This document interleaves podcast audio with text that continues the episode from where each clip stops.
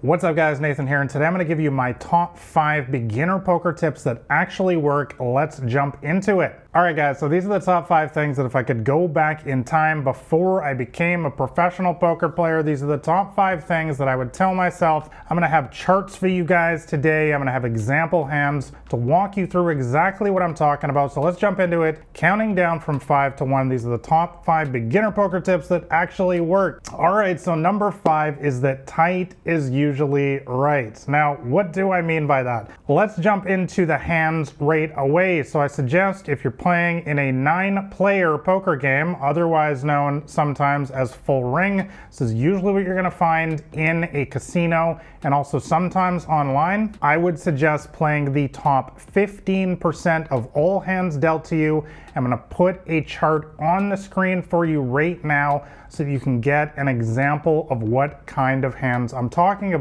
Now, if you play in a six player poker game, aka Six Max, which is very popular if you play online poker in particular, I suggest playing around the top 20% of all hands that are dealt to you. And once again, I'm gonna put an image, a chart on the screen for you right now so you can get a better understanding of what I'm talking about. Play these hands right here. Now, why do I suggest playing these specific hands roughly if you play in a nine player or a six player poker game?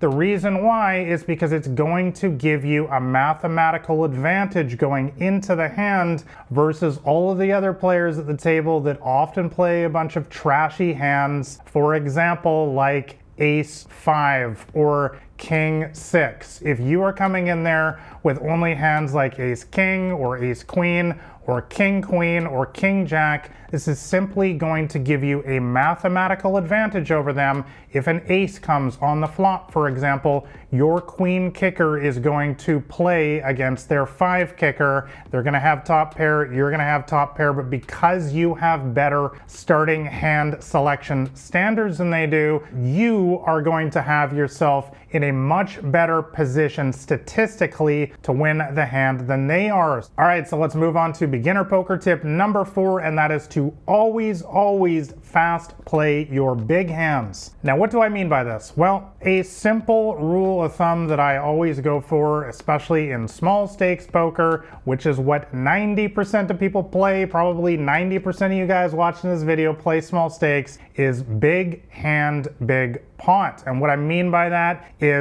you know, we just talked about top pair, you know, two pair, three of a kind, straight flush, etc. Big hands like this, when you have a big hand like that, you want to play a big pot. You don't want to get tricky and slow play like a lot of people do and end up winning a tiny little pot because big hands like this simply don't come around very often in poker. And so it is absolutely imperative that you take advantage and try to win the biggest pot possible. So let's give you an example from a $1, $2 cash game, small stakes game. You know, we'll assume assume that two people limp into the pot. Limping is just calling the blinds, and one person on the cutoff raises it up to $10. Cutoff, by the way, is the seat right to the right of the button, and the button is the seat that has the dealer chip in front of them. So we actually are on the button there, and we look down at two lovely red aces what should we be doing in a spot like this? Well, a lot of people would choose to just call the $10, you know,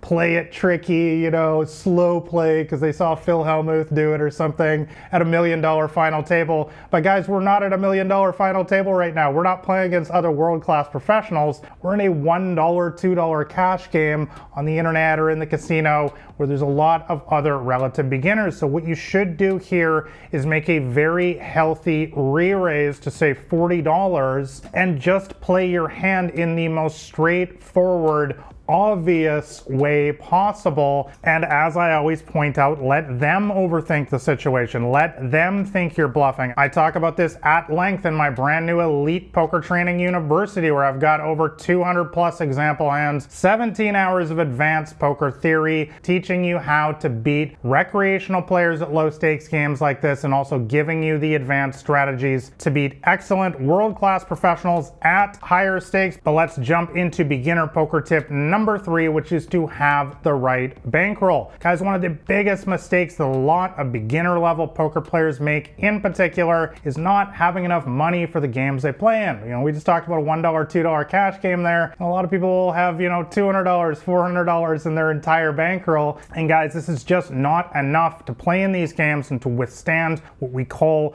routine variance. And variance is just the ups and downs of the game. You know, a full buy-in in a $1, $2 cash game, for example, full buy-in usually is 100 big blinds. So that would be $200. And it is very, very conceivable, even if you're the best player in the world, to lose one buy-in a day, lose five buy-ins in a day, even lose 10 buy-ins through no fault of your own because you run into a lot of superior hands or get unlucky in a short period of time. So this is why it is imperative that you have, I always suggest 30 buy-ins for cash games, and I usually suggest even more if you play tournaments, actually a lot more. But with cash, for example, you play $1, $2, 30 buy-ins would be $6,000. I know it sounds like a fair amount of money, guys, but believe me, this is the way to not be affected by the routine variance, routine downswings that you're gonna go through in these games. And if, you know, $6,000 is too much for you right now, there's plenty of games that are much smaller than this that I'm gonna talk about in a second, where you only need, you know, maybe a couple hundred dollars or something to get started. But guys, bottom line,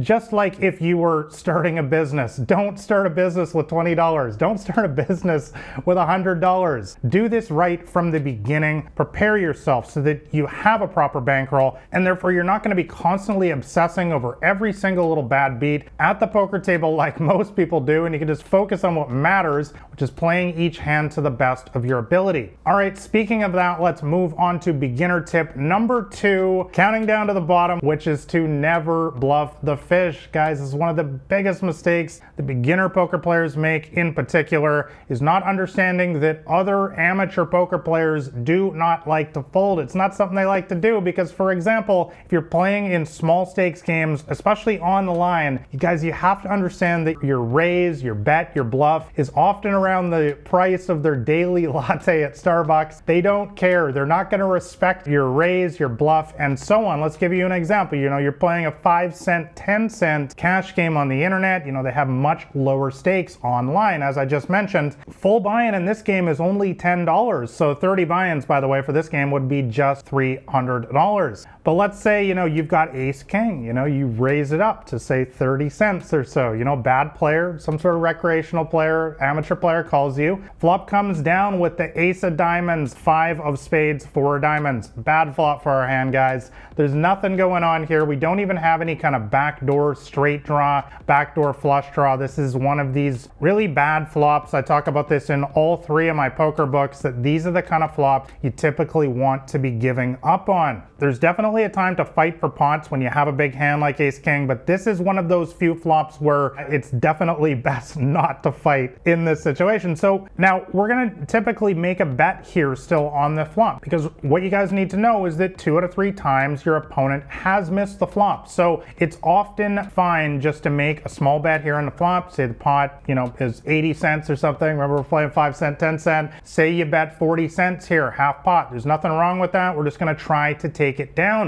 But this amateur player raises us and what should we be doing here? Guys, please just fold your hand here. I know you've been waiting for a strong hand like ace king a long time, and it feels so difficult to fold again when an amateur has raised you up. But guys, you need to understand that even if this player has, you know, like 7-4 offsuit, they are like 80% to win against your hand here. You are in a bad spot. And, you know, if you try to re-raise them here, they're not going to fold their four with a gut shot straight draw as well on this board. Because once again, amateur players, they don't like to fold anything. And once again, your raise to you know, say to $4.15 again is the price of their daily latte at Starbucks. They're not going to fold to your raise here, guys. So do not call in this situation. We have nothing with ace king and definitely do not try to bluff them back in a spot like this, guys. Never bluff the fish and you're going to have a lot more success. All right, let's move on to my number one beginner poker tip, and that is to play only in games that you know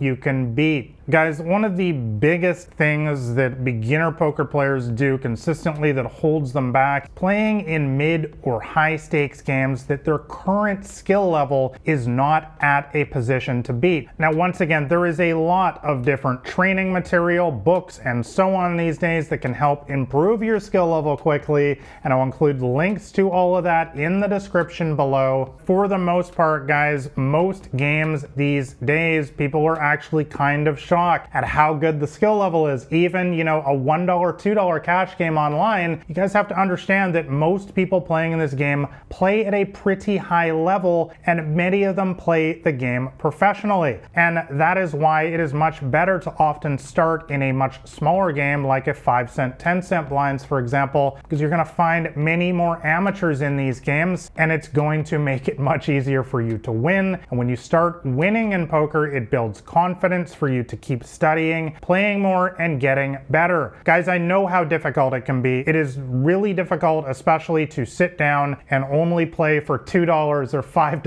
or $10. We all want to play for significant amount of money, but we have to also face the cold hard light of reality, guys, and understand where our current skill level is. Like I said, there are multiple ways for you to quickly improve your skill level these days, but don't make the mistake of getting your ego involved in this game and thinking that just because you've had some success against your friends in your home game lately, or you had a couple good uh, sessions at the local casino, that you play high stakes and challenge world class professionals. Guys, just always start small, always stay humble in this game, and just slowly climb up the stakes. Keep learning, keep improving, and believe me, this is the way to get large scale success in this game. I hope you enjoyed this poker podcast episode. If you want to know my complete strategy for beating small and mid stakes poker games, make sure you go grab a copy of my free poker cheat sheet that's available on my website at blackrain79.com. And also make sure you hit like and subscribe here to the podcast as I'm putting out new episodes every single week to help you guys quickly get beating your poker games. I wish you guys all the best at the poker tables. I'll catch you next week. This has been Nathan Williams with blackrain79.com.